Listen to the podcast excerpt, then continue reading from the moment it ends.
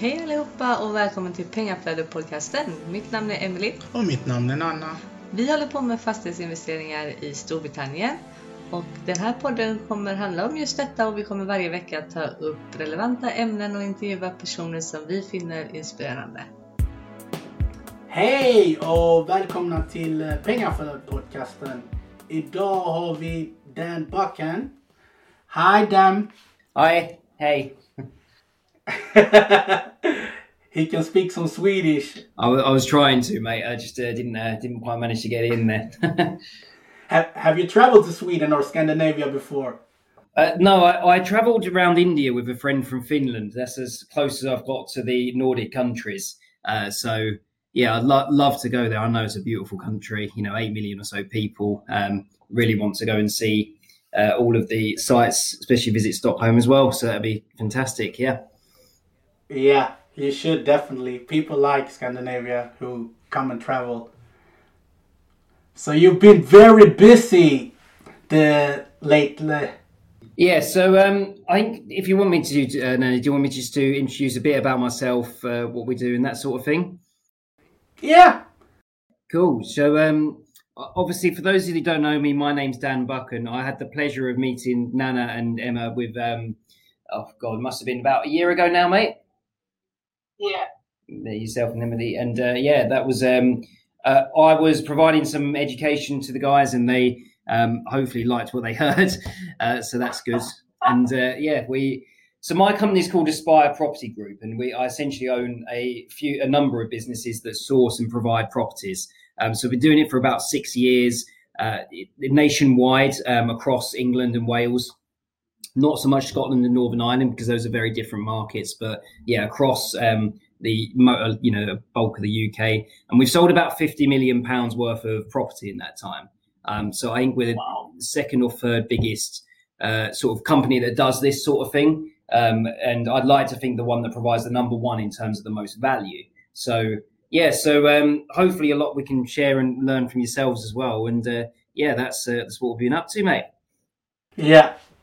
That's very, very interesting. I think this episode will be great for the listeners. So just let's jump right into it. So tell me about your property journey then. Okay, cool. So, um, like many people, and maybe you guys listening have had this sort of situation, you start in property with, you know, a lot of enthusiasm, but not really knowing what to do. And for me, it was very much like that. Uh, so I'm 28 years old now, and but if I if you were with me when I was 19, you'd have seen a a teenager who had um, always wanted to make money. You know, I'd I'd wanted to. Uh, I was always taught to go to school, um, go to university, get a good job, and that job in my head was going to be in finance because that was the one that paid the most. You know, to be working in the city, um, and that was the sort of lifestyle I was looking at. And when I was about 16, 17, you know, I got my first job, maybe like many of you guys have, and that was in a retail place. So I spent, you know, went to school, came back, did this job, and it was building up money, and that's good. But I was like, I need more, and so I got an additional job. I got a second job as a mystery shopper. You know, doing um, uh, going into supermarkets and basically telling them off privately when uh, when they were doing something wrong. Um, so that was that was good fun. But again, even though it was more money, it was kind of like holding on to sand. You know, like it just slipped through your fingers because I was spending it. I had no money education. Um, I had heard property over here was something great to do, but wasn't hadn't started doing that just yet. So uh, I then had the opportunity to take a year out, to take a gap year. So I decided to do that, and I thought I'm going to go for it. You know, get a full another full time job. So this was well, this point I had a retail job during the day, uh, a mystery shopper job during the evening, and then started a night job in a warehouse. And I was like, okay, right, literally sending every hours, all the hours God sends, you know, to uh, to be able to try and work. And it was just never making enough money, so I knew I needed to do something different. I had to rewire my thinking, and I then went to uh, started looking in the finance market and managed to make a bit of money doing that. So myself and my business partner Jamie York, we made um, a couple of hundred grand doing finance, um, spread betting, and essentially betting on the direction of markets. And this was in about 2008 9, so it was very volatile at that time. and we made money doing that, but it was so inconsistent. And at the time, Nana, I thought I was a genius, but it was just very much luck. And what, obviously, what do you think happens between 19 year olds uh, when they have that sort of money?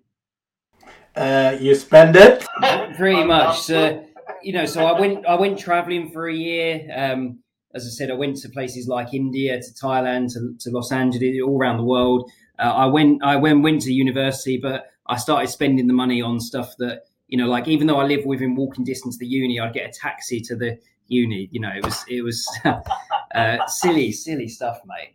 Um, and uh, yeah, I, I knew property was good, and I was like, the money was starting to run out, and I started to get a bit more worried because I was like, hmm I can't replace this money. You know, I need to I need something consistent. And um, I'd watched a show in the UK called Homes Under the Hammer, which is a very popular daytime TV show where people buy properties, do them up, and sell them, and they make it look much more simple than the reality. So I did that. Oh, sorry, I looked, watched that, and thought, you know, the people on here, I can do better than them. You know, I can. I'm smarter than them. Whatever it was, again, a bit of arrogance maybe. Um, but we took the last money we had and bought a £21,800 house. So this house was in a place called Burnley, which is in Lancashire in the north of England. And it's if, if you could imagine the worst area to buy in, it was it was like that. You know how they say buy the best house, oh, sorry, the worst house in the best street. We bought the worst house in the worst street.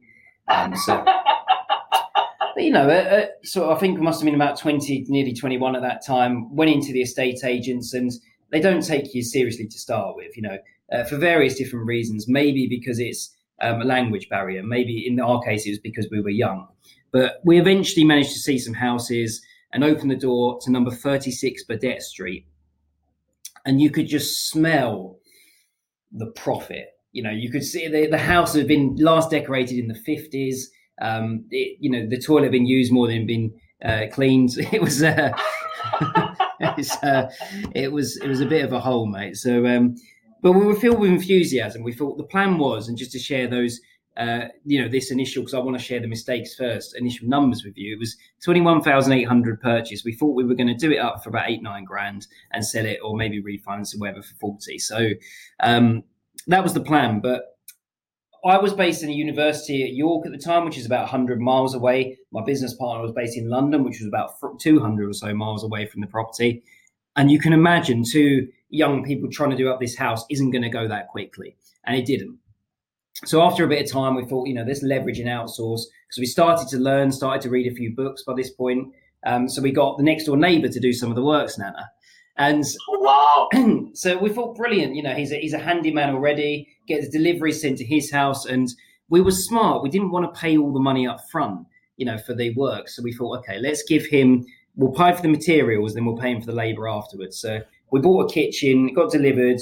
Uh, we went away, and a few weeks later, we excitedly drove back up to this property, this this 21 uh, grand house in number 36. And I remember opening the door, and nothing had changed. It was the complete same, and we were we were fuming. You know, it was it was. I remember going next door. You know, when you're kind of you're angry, like you you've got reds, you can't quite think rationally. It was like that, and we were knocking on his window and no no answer at all. But you know when someone's in, and we could tell that there was someone in the house because the blinds were moving and stuff like that. So we peeked our head up against the window, and he installed our kitchen in his house. So we basically he, who'd um. Oh, it was a good four grand kitchen, you know. It was like half the bloody refurb budget. Installed it nicely as well. It was just in the wrong bloody house, mate. And we we were gutted at that because this isn't the sort of area where you could like ring the police and ask for your kitchen back. You know, you couldn't exactly do that. So we had absolutely no chance, and that really deflated us for a bit. And maybe you faced that challenge in your property journey as well. You know, where you have those times where you deflated. But this was in 2012, 2013 now. So obviously that's seven years ago now. Um, and, but I still remember it like it was yesterday. And I had a chance encounter. Um, so at university, I, I, was just mentioning about property with a few people, and someone said, You need to speak to this guy called Alex. I thought, okay, cool, I'll, I'll do that, see what he's up to. Because he was said to be he was doing the same degree as me. I'd studied politics, philosophy, and economics at the University of York, so he was doing that. But he was a year older and already a property millionaire. Um, he was a couple of years wow. older actually. He was one academic year ahead. Um, I was like, right, okay, how did he do that? And maybe that chance encounter is a bit like, you know, maybe this one listening to a podcast or something like that, where I could see what he was doing was right. I could see it worked. And so I said, who educated you? So I went to um, a company that we both know called Progressive, who had educated him, um, and we got ourselves trained up as well. Now, that was 2013, 2014, but that was a long time ago now. And the, the initial education is the spark, but it's, you know, to, to build a real raging fire of a business is, is not just the education. Obviously, we've had a lot of hard knocks over the last seven years. Um, and I think what's quite fun to see is our office has gone from uh, us working in a our bedrooms, you know, quite literally in a rent to HMO bedroom, um, you know, in a rent to rent, to to a small office, to a medium sized one, getting your first member of staff, and now I'm sat here with um, space for about 20 people around me. You know, we've just like and we're, we're growing as well. Um, so even even now, and for the listeners out there, we are. I don't know if I'm allowed to say the c word, Nana, being in the coronavirus uh, situation. Um, You're allowed. Yeah, the the old the old COVID. Um, but we're still hiring because we're growing. You know, we're busy, and so that's that's expanded obviously. So um, that's been our property journey. We own and control about thirty properties now, um, but I'm more interested in packaging and trading. So I do a strategy called property trading, which is where a lot of deals we package on to investors, uh, both in the UK and abroad, um, but also um, buying them ourselves, doing them up, and either refinancing them or selling them. Sometimes they're quick flips. Sometimes you know. So like I'd like to say advanced, you know in terms of the strategy. So uh, yeah, so that's that's what I'm up to at the minute, mate. And I must be honest, at the minute it's going pretty well. yeah, it sounds like it. Interesting journey though. The house was so funny. and Emily has joined in us now as well. Oh, nice to see you, Emily. See you again. You too, Dan. I love that story about the kitchen. I remember you said that when we were in Peterborough. Yeah. Yeah, it's it's funny because it's like it's a story now from seven years ago, but I think people love to hear the mistakes. Um, yeah. You know, because it's all very easy to say, look, it's going well now. You got thirty houses, etc., etc. But what people like, I think, hearing what it was like way back when. Um, so yeah, it's, it's a pleasure to share that, of course. Yeah. So tell me your portfolio your four not every deal of the 40 houses you're controlling owning but basically are they hmos are they commercial to conversions? Are they uh, back to lets i think it's best doing this in the form of sort of talking through the properties i've had and why we bought them because too yeah. often people say their portfolio as numbers but you know let's say someone could own 100 houses or someone could own 10 houses. But if that 100 houses is you know not profitable. 80% of them are occupied and 20% void. It's it's kind of like it's giving the headline figures without the truth. Um, and I, I want to make sure we share the truth. So uh, from when we started we needed cash flow. So in about 2014 2015 i'll try and do it as a timeline so you can build up the picture. Um, we knew we needed rent to rent properties because we didn't have the money or indeed the mortgageability which may be a challenge for some of the listeners just now to buy properties so we knew, but we wanted the cash flow. So we got in, uh, built up 14 rent to rents. And Jamie and I moved to uh, a city called Leeds. So Leeds in West Yorkshire.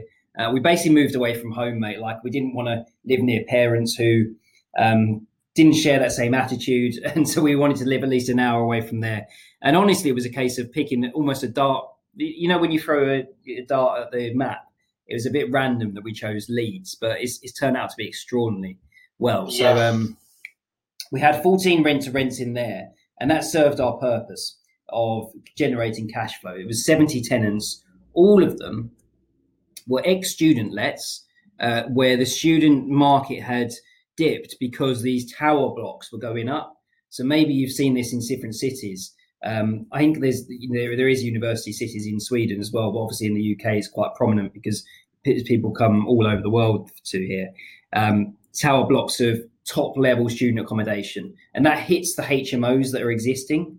They, you know, so a lot of there's a lot of room for that. So we agreed we'd agreed guaranteed rent with the landlords for maybe about seven eight hundred a month, and then that would give us five rooms which we'd rent out for four hundred a month. Um, and there's about four five hundred pound of bills there. So the profit on each one was about six hundred a month when it was full, or two hundred a month when there was a room empty. So we did that, and that generated the cash flow. And then as we got a bit older, we started to be able to buy properties. So we started buying a few in County Durham and did a joint venture, but the joint venture terms were very much um, weighted in the favor of the investor in that one. So we had a few properties, but we didn't really cash flow from them. So it was just like almost parking assets. And you try things and fail. You want to build up your wealth and build up your growth, you know. So um, we then supplemented that on top with a few lease option deals as well.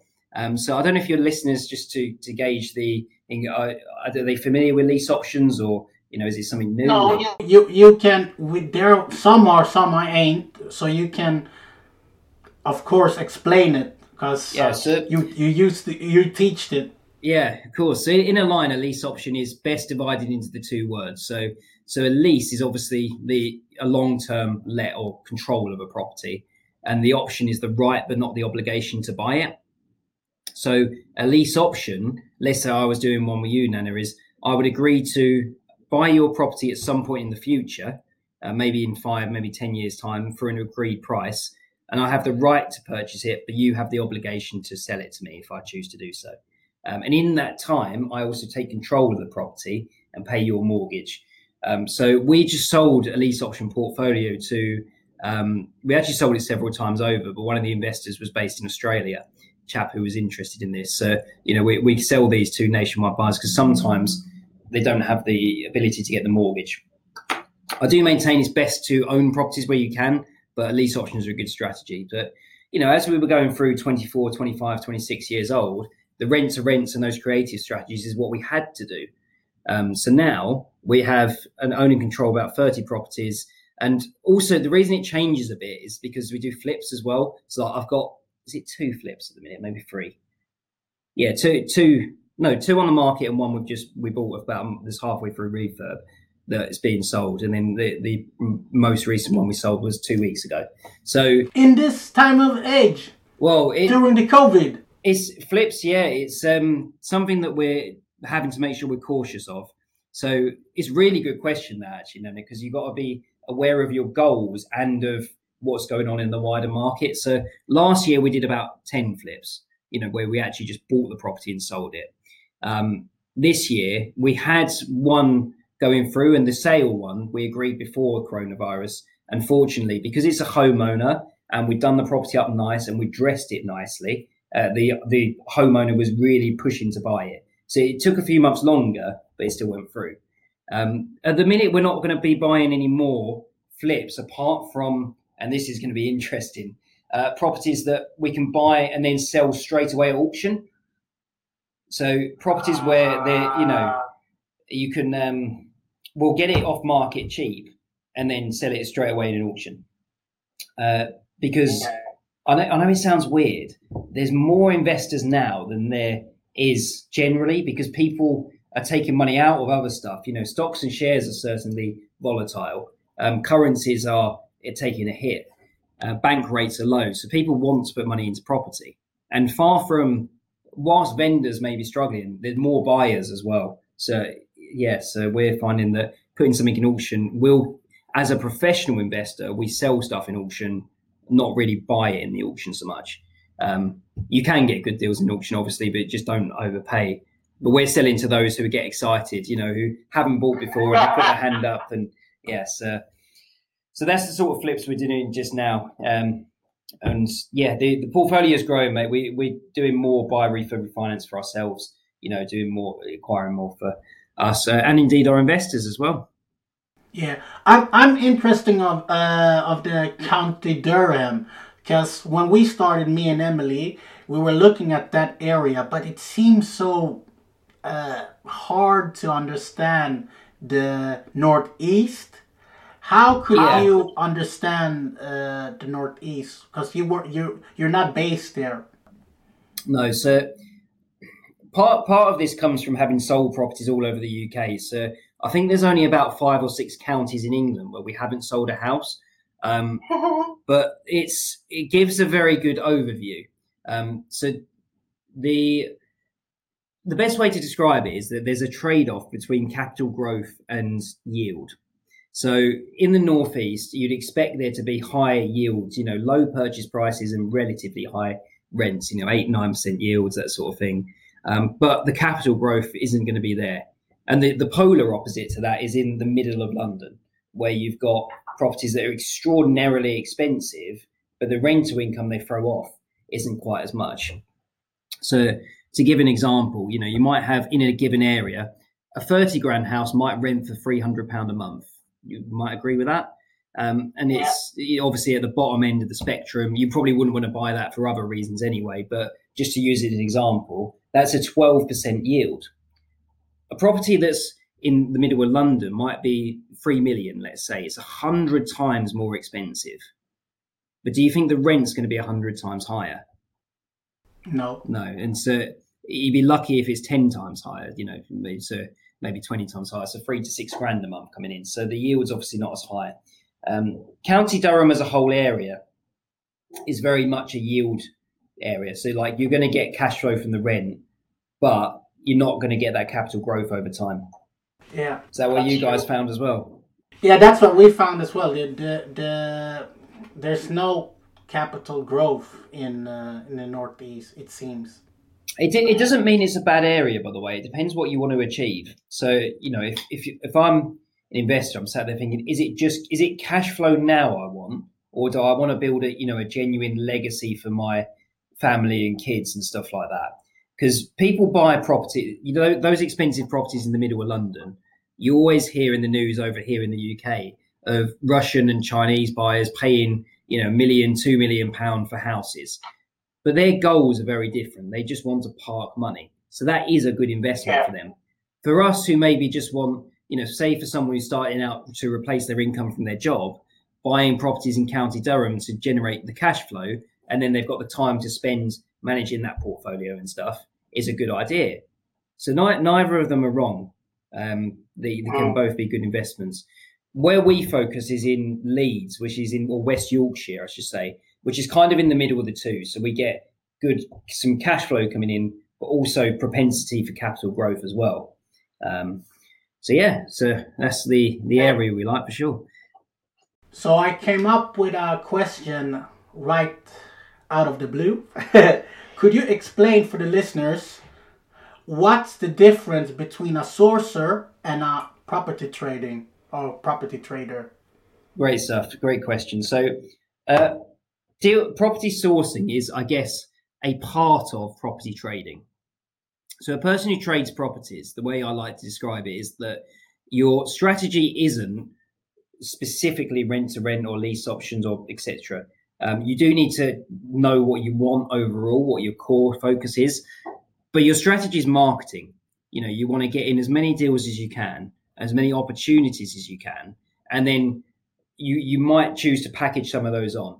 You might choose to source some of those on. You might choose to buy it with an investor and sell it. You might choose to buy it and keep it, depending on what your goals are. Um, and we we do each of those. So some of the properties we keep because we want to build our portfolio. Some of them we sell to our investors because they want to build their portfolio. Um, some of them we package on, you know, source on as well. So um, yeah, and there's just to expand on the question, then, there's a difference between sourcing and packaging as well. If, if it's all right to explain, I guess the nuance, the difference, because um, property sourcing is essentially finding a property and then you sell it to someone. So I've got two main brands, if you like.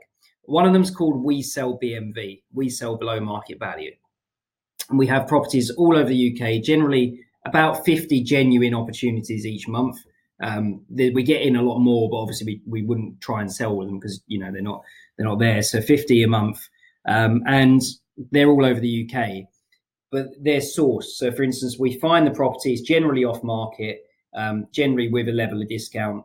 But then once, and we do the case progression and the case management. Once the keys are in the investor's hand, it's up to them, and that's why I consider sourcing to be.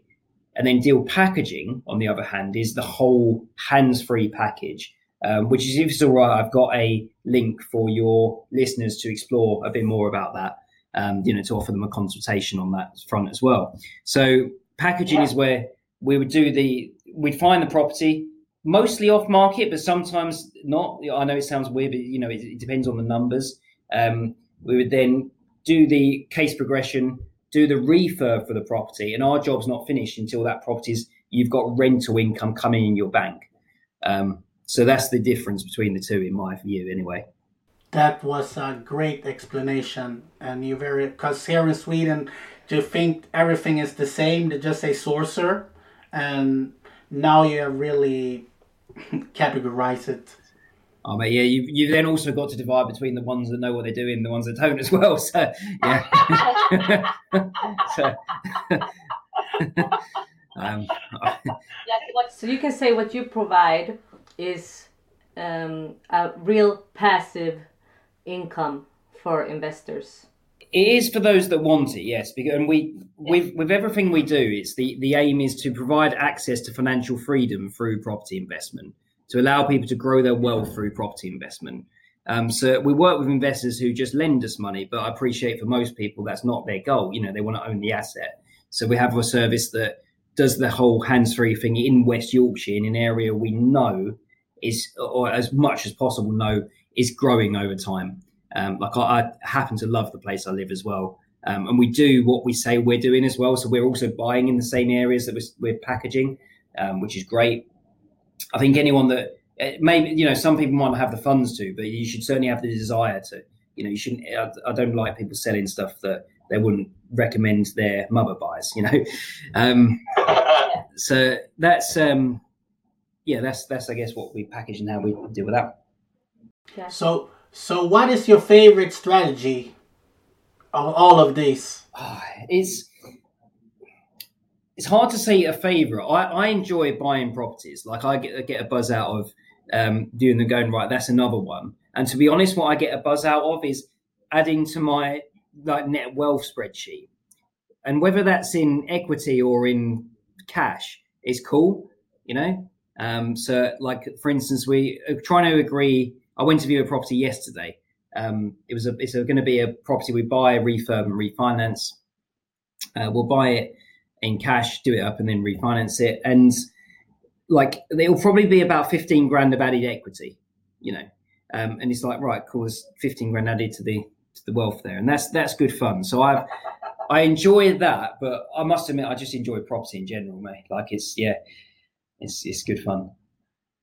Okay, and what do you lease enjoy in property? So I'll tell you the bit that I personally find the hardest, but fortunately, I have a business partner who is exceptional at it. So um, obviously, in a business, you've got different personalities, and maybe with yourself, Nana and Emily, you've got different things that you enjoy doing in your property business. Um, so some people love the analytics, the numbers, the spreadsheets, and that's more me. You know, and others love the negotiation, the dealing with the people, the the actually getting the deal done. And so I believe you have to have a competency in all of them. You have to be able to do them and to a high level if you want to hold yourself to a high account, you know. But you're always going to be naturally drawn towards one or the other. Um, to get a little bit geeky on you, if it's all right, it's a bit like in economics where you have um, differences. Like there's a benefit of one country producing one good and another country producing another good. It's a bit like that. You know, there's a trade off there. So for, for me, trying to get good at negotiation where I just want to buy the property, like I just want to go, this is how much we can actually pay for it, yes or no.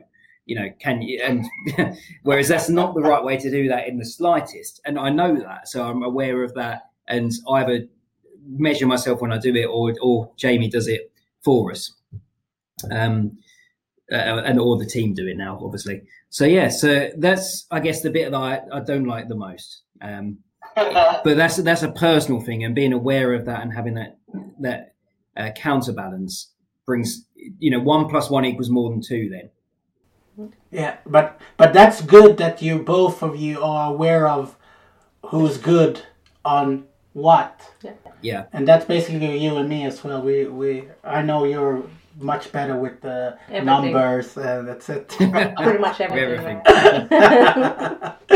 but that's true. Yeah. So now this is the question me and Emily have waited for to get an answer of.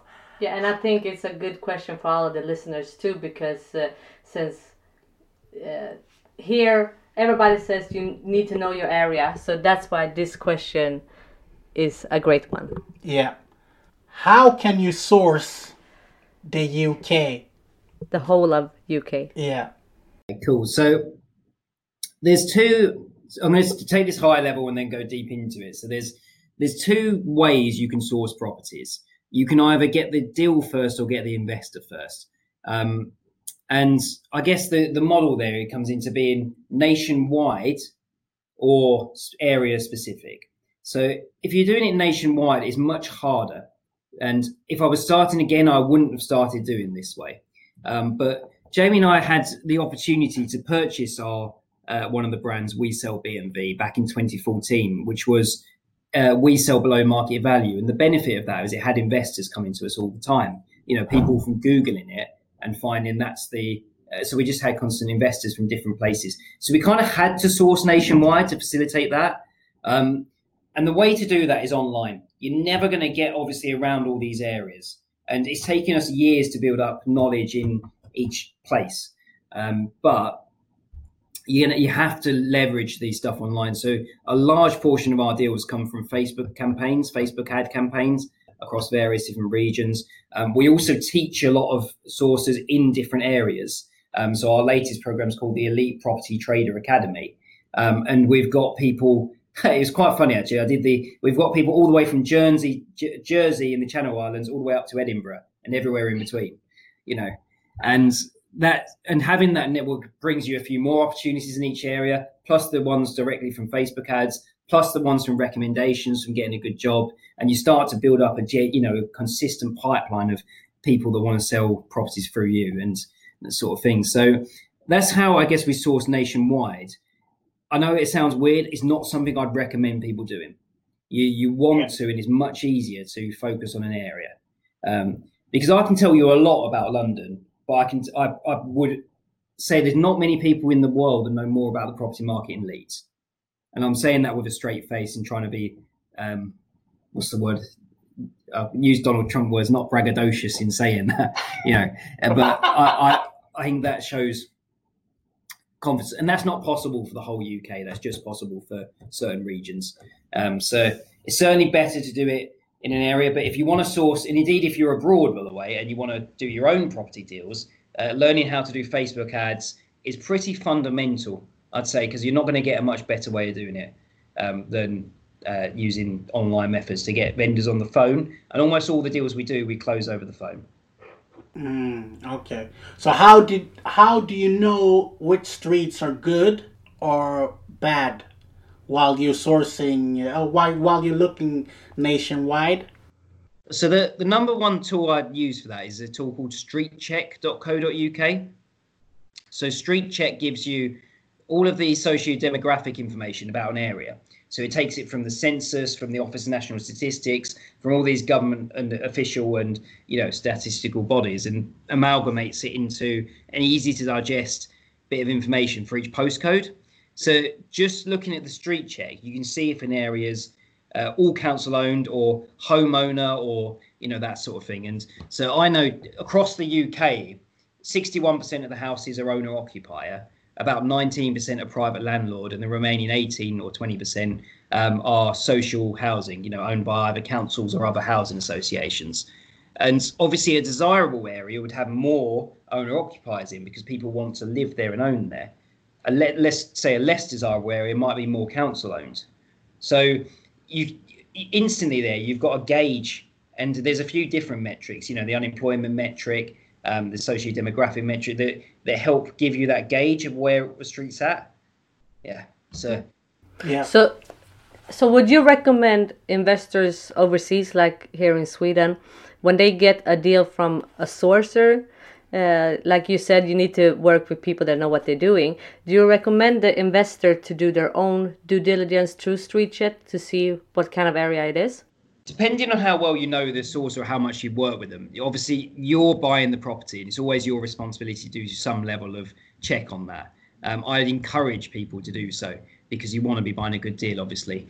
But getting used to Street Check is is you know will help with that. Um, a lot of sources indeed won't know it because um, obviously you know they, it's so, some due diligence to do on a sourcer is that asking them who it is that's like either train them or what experience they have because I don't want to sit here and say that people that are new um, aren't and you know uh, aren't any good because sometimes they're the ones that give you the most attention to detail and give you the most value because they're they're eager to please and can do it.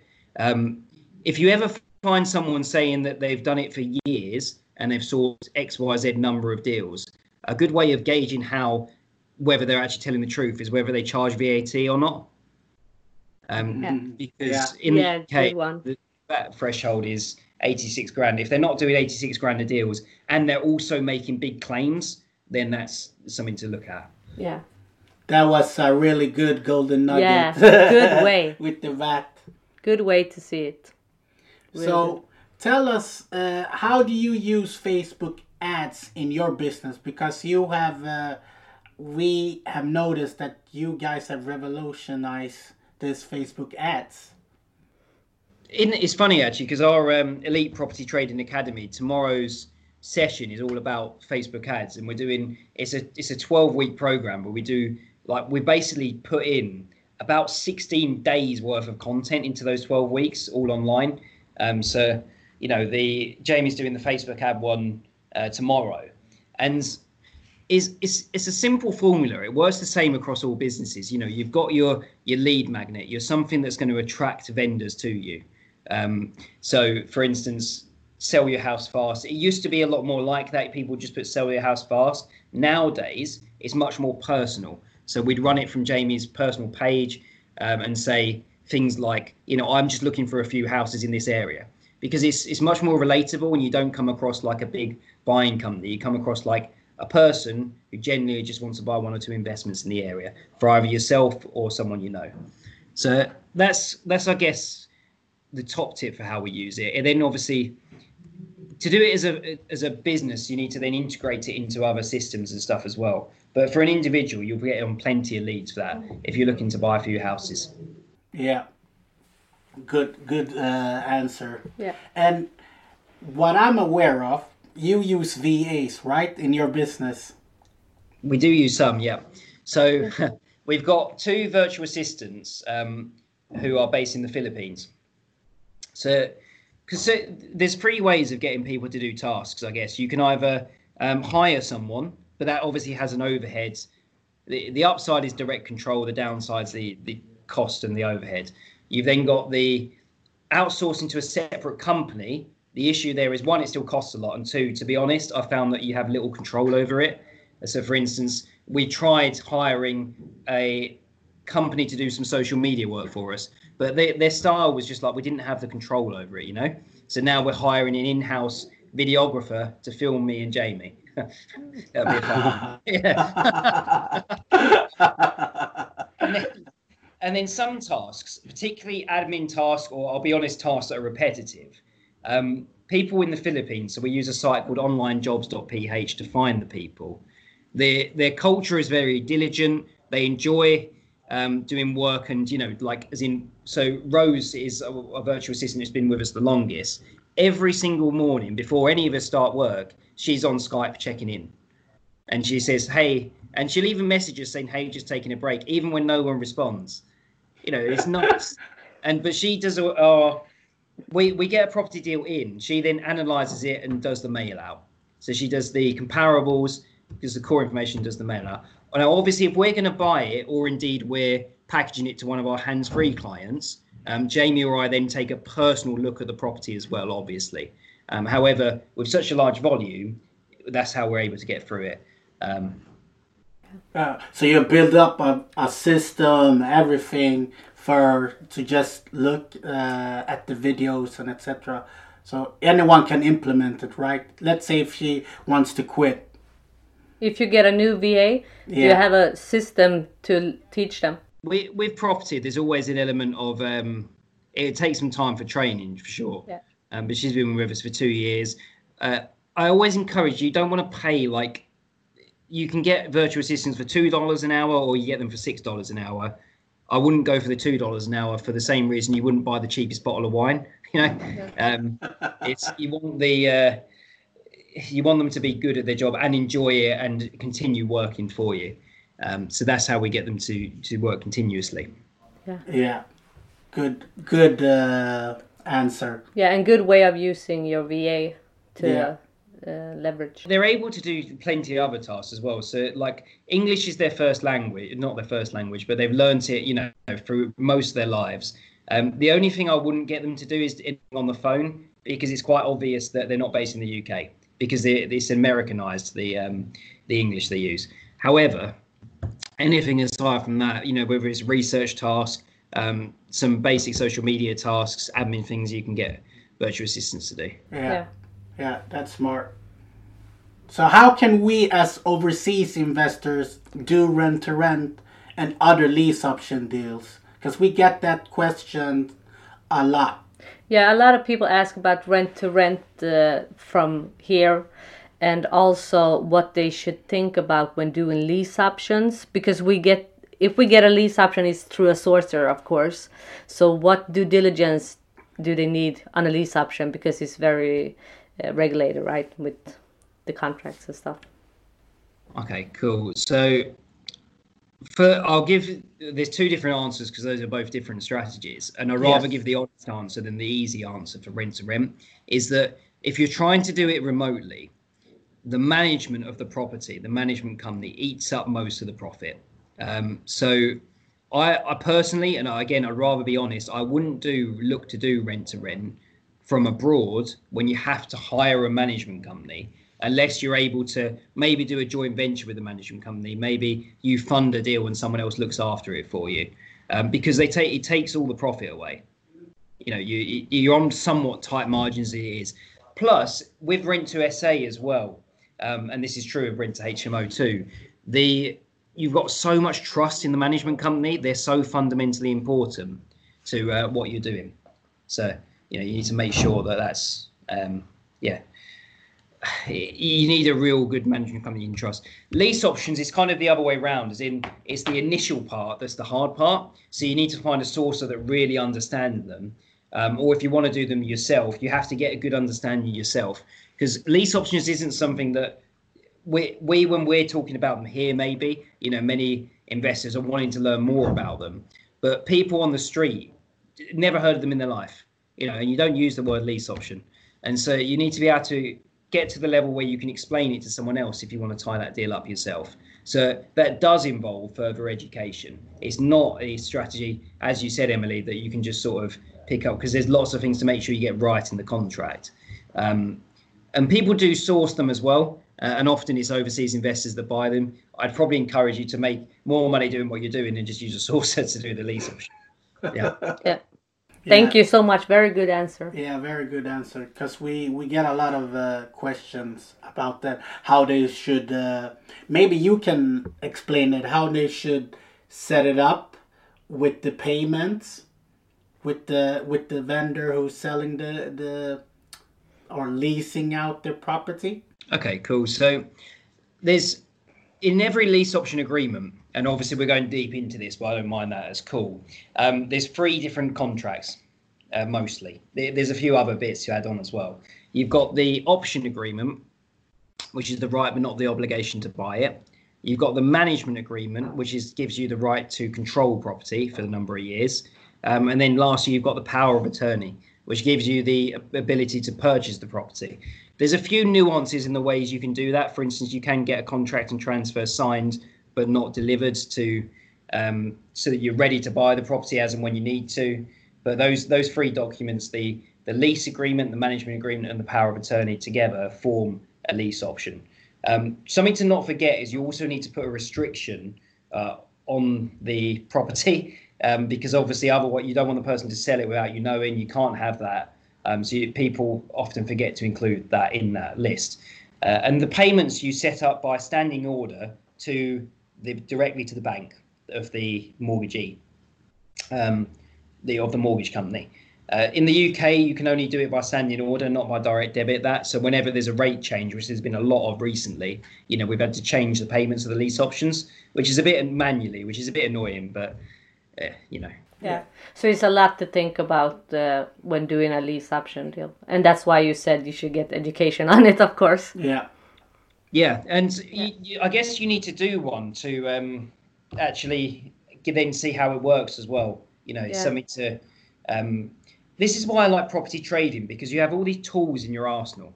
So you know, we teach you how, and then you, your job becomes fixing problems for vendors. Because most of the sellers you speak to, let's say you guys were looking at County Durham or you were looking at West Yorkshire, you speak to people who are in different situations and for some of them, the lease option is not right for them. So there's no point trying to shove them into that strategy. You want to see what works for you and them.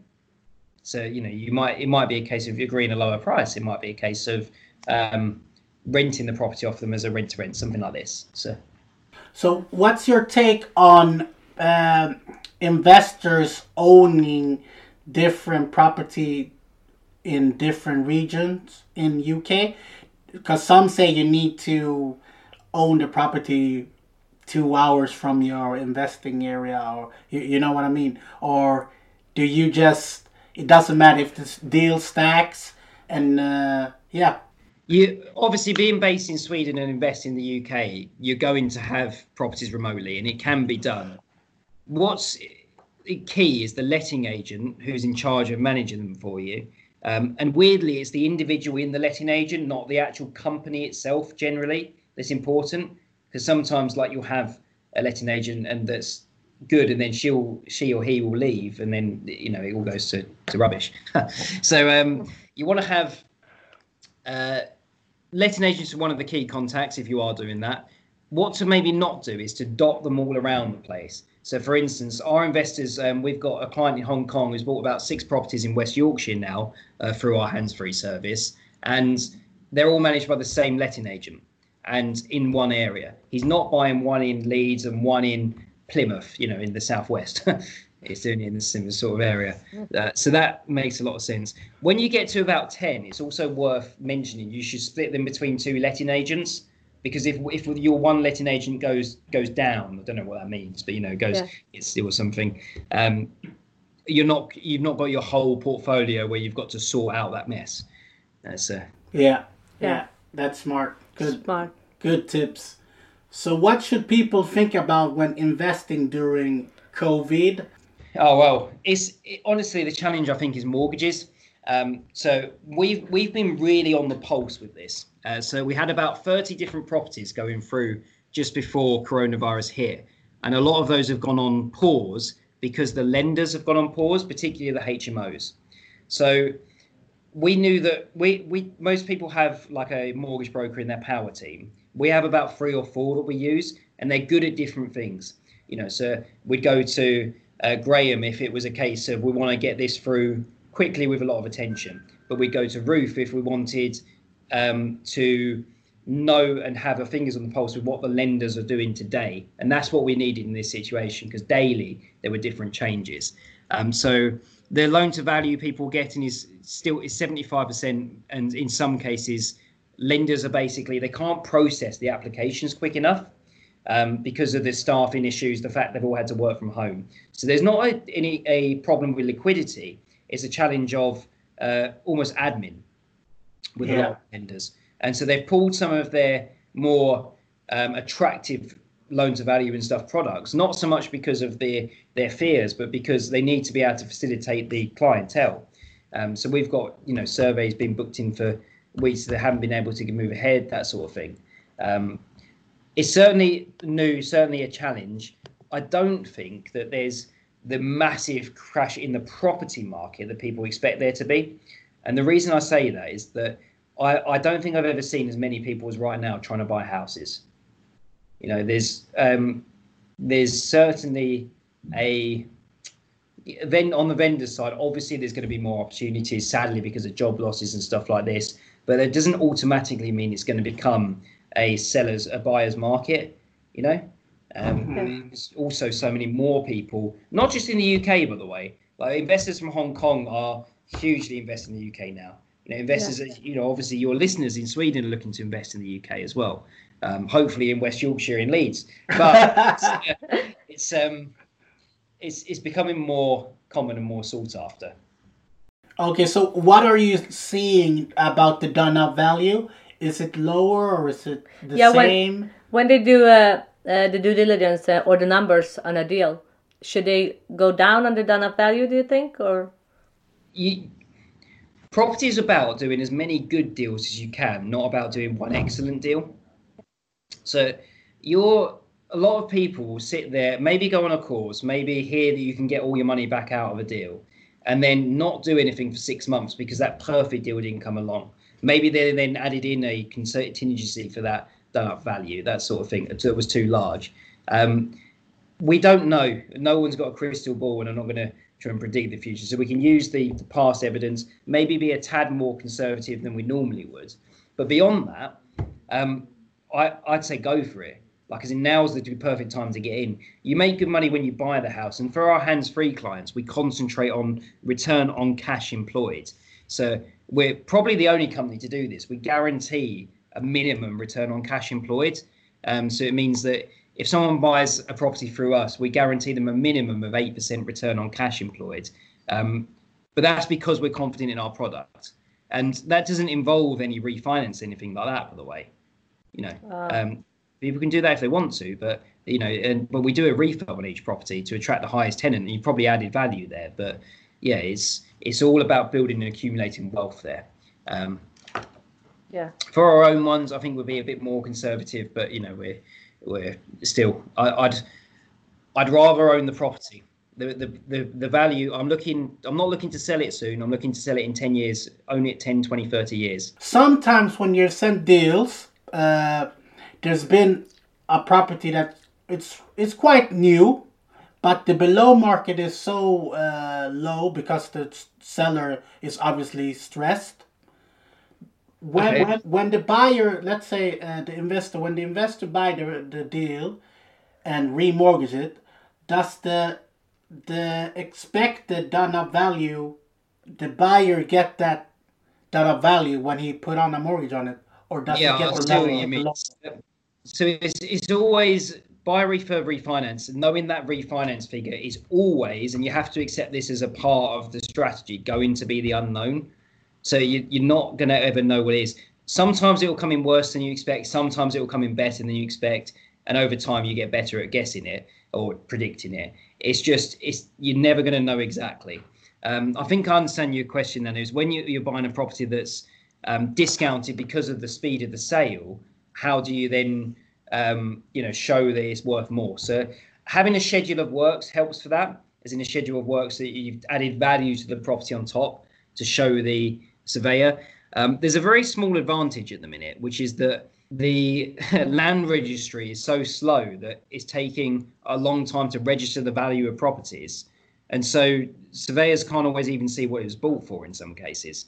Um, you know, so you just you ask for the first the refinance amount. Um, yeah, so it's it's always going to have that level of uncertainty. And sometimes it just depends on what side of bed the valuer gets out of bed on that day you know like as in you could buy a house that's genuinely worth 100 maybe for 80 if you bought it in cash. Because the vendor was you know and you bought it in a few days let's say um, you wouldn't then want to try and refinance it the next day for 100 obviously. But you know in six months time the vendor the, the surveyor might come back and be pessimistic. They might come back and say yeah that's cool. You don't know. Um, mm. so it's, it's something to factor in as an uncertainty of property. But it's it's worth adding. What's your goals yeah. Yeah. Well, I'll, I'll ask you the question. I know it's normally the other way around, but what was it? If are you looking to achieve, you and Nana and Emily looking to achieve long-term wealth, or are you looking to yeah. achieve? Yes. Yeah. Yes. That's, so, our goals. So whether it values up today at the right price, or whether it values up or it doesn't, the price you want it to, is more a cash flow issue than it is a um, long-term goal and wealth goal and wealth issue. Because yeah. you're not yeah. planning on selling the property tomorrow you know you you never if you genuinely believe and are certain of the value that if you put it on the market because it's the market that really knows the price obviously the open market and it would sell for a decent amount of money then you can be confident in it it's a shame that the surveyor might not value it what you want it to but it's not like don't let that get in the way of your financial freedom. Yeah. That's Good, true. really good answer, Dan. Really good. What are your thoughts on the market post COVID? Uh, look, I guess looking like, forward I, I know it's a, it's like I a guess lot more opportunity. I am. I'm just cautious that so many people have uh, make these wild crystal ball sort of predictions. You know, my 2021 predictions and stuff like that.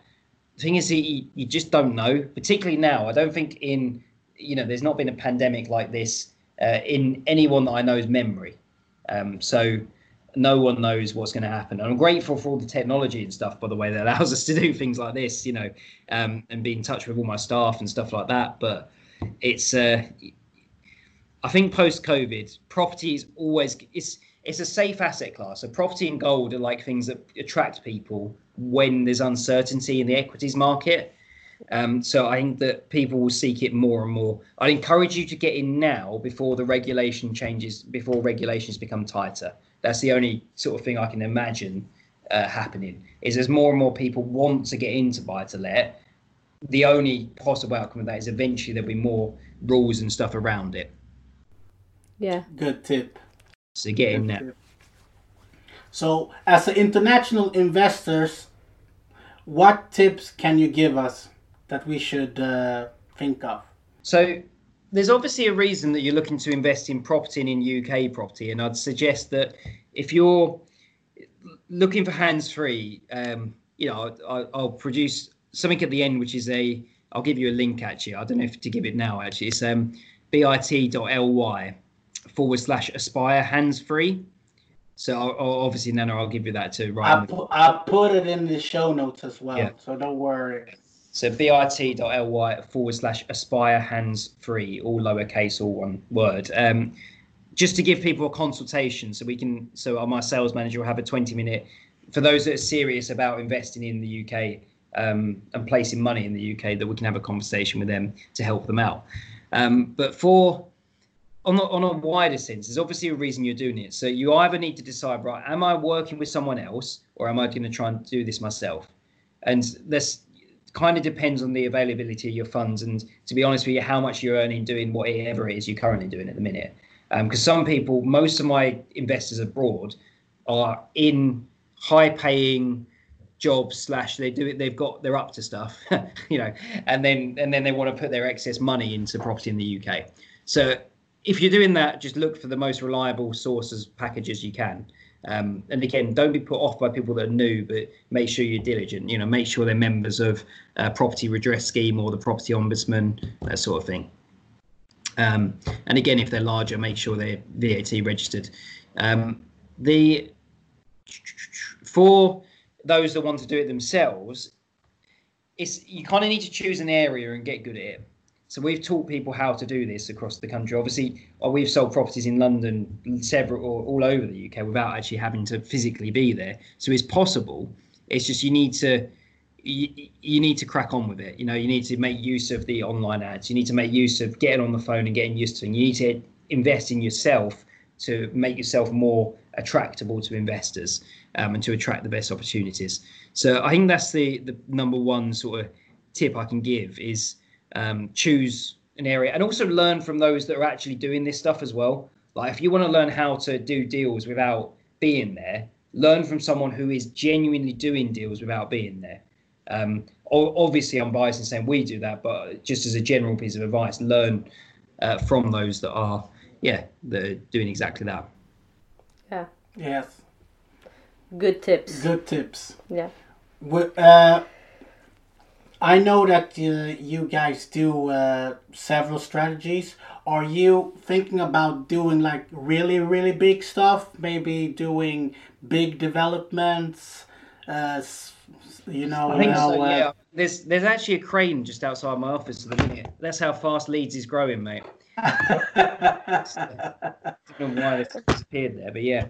Um, so we want to. The question there was, um, what are we like? Are we looking at doing bigger strategies? So we've done a couple of commercial projects as well. The largest project we've successfully done is a 2.3 GDV, a million GDV project. There's six flats in uh, South West London. So that's gone pretty well, and we're going to be looking to do more of that. But at the minute, our focus is on um, property trading. Is you have to have a lot of skill set to do that. So we're teaching other people how to do that. You know how to market effectively, and then how to make those deals into things that fulfill your life goals. But we're uh, yeah, we're doing bigger stuff, but at the minute, just having fun, do it, doing what we're doing, trading deals. Yeah. Okay. So we have come to the end. The- it's the it's the last question, Yeah. the standard question for Oh, okay. everybody that we always ask. Because we think this question is very interesting and fun, obviously. So, what is your best book, TV series, and movie? Do you mean one of each, or Yeah, Yeah. one of each, and it doesn't need to be property related. Just give people a like, who are you? what do you like to read and look yeah, at? it's certainly a tough one. That actually, the um, the top book is the the art of getting things done. Um, let me let me actually get the title of it. So, getting things done, I think it's called. Uh, there we go. Yeah. So, getting things done, the art of stress-free productivity by David Allen. Um, I think that's a an excellent book when it comes to just organising your life. But I, I like order, um, and in a world where there's a fast-growing business, it's it's really uh, like it's a constant battle between that order and the chaos. So you know you want to um, try and get everything in order as you can, and he helps with that. So there's Getting Things Done by David Allen. Um, TV series, honestly, Friends. Um, I like I don't watch TV. Um, for a long time, I didn't even have to pay for a TV license because I didn't, you know, didn't use it at all. But um, recently, I find that if if I need something just to switch off with, that's what I use. You know, um, Yeah. a lot of people I hear use it to learn English as well. Um, so it's good for that too, because people know the words. You've seen it so often, they know the words and stuff like that. Um, yeah. Uh, films, I, I don't particularly watch films so much. Like, as in, I'm tempted to say Star Wars, but that's like, you know, it's obviously a series more than a film. The fun fact is, I once won a, I won a bungee jump in a dancing contest um, in New Zealand. So I, I was in a, yeah, had to, had to do a dance off, um, which isn't my forte at all. So I had to like put the crowd up and stuff. I suppose I should have said stuff, something like I've done a TEDx talk, you know, or something like that. But no, that's Yeah. that's what came to my head. So, Yeah. Yeah. And what's your why? I I want to be successful, as in I want to be the expert in our niche, the world expert in our niche, and our niche being um, property investment, property trading.